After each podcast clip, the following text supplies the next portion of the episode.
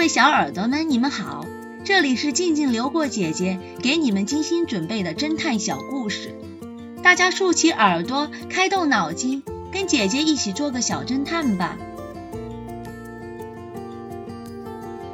小侦探系列八十，巧妙传递危险信号。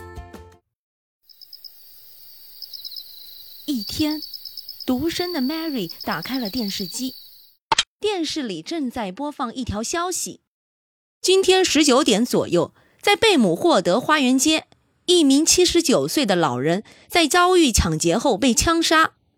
据目击者说，凶手穿绿色的西装，请知情者速与警察局联系。花园街正好是 Mary 住的这条街，她感到很害怕。正在这时，阳台上的门口突然出现了一个三十五岁左右的男子，他身穿绿色的西装，而且衣服上有血。Mary 吓得脸都白了。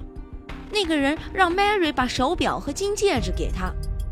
突然有人敲门，那人用枪顶着 Mary 的背，命令道：到门口去，就说你已经睡下了，不能让他们进来。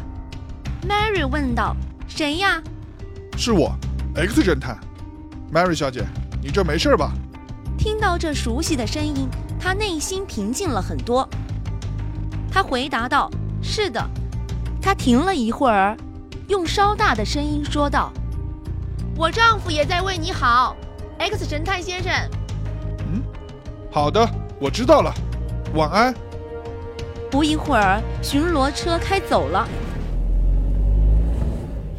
干得不错，太妙了！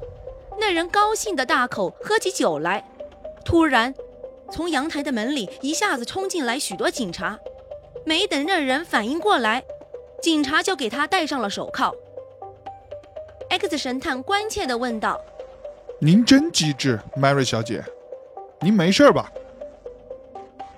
小侦探们 ，X 神探是怎么听出 Mary 话中有话的呢？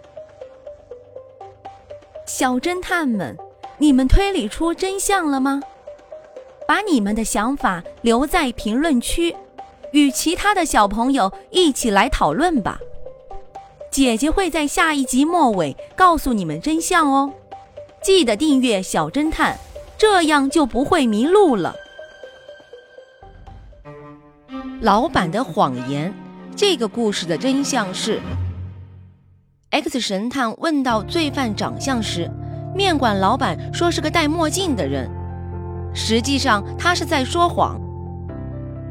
因为下着雪的寒冬之夜，从外面进来到热得让人流汗的屋子里时，镜片上的玻璃会马上结一层霜，什么也看不清。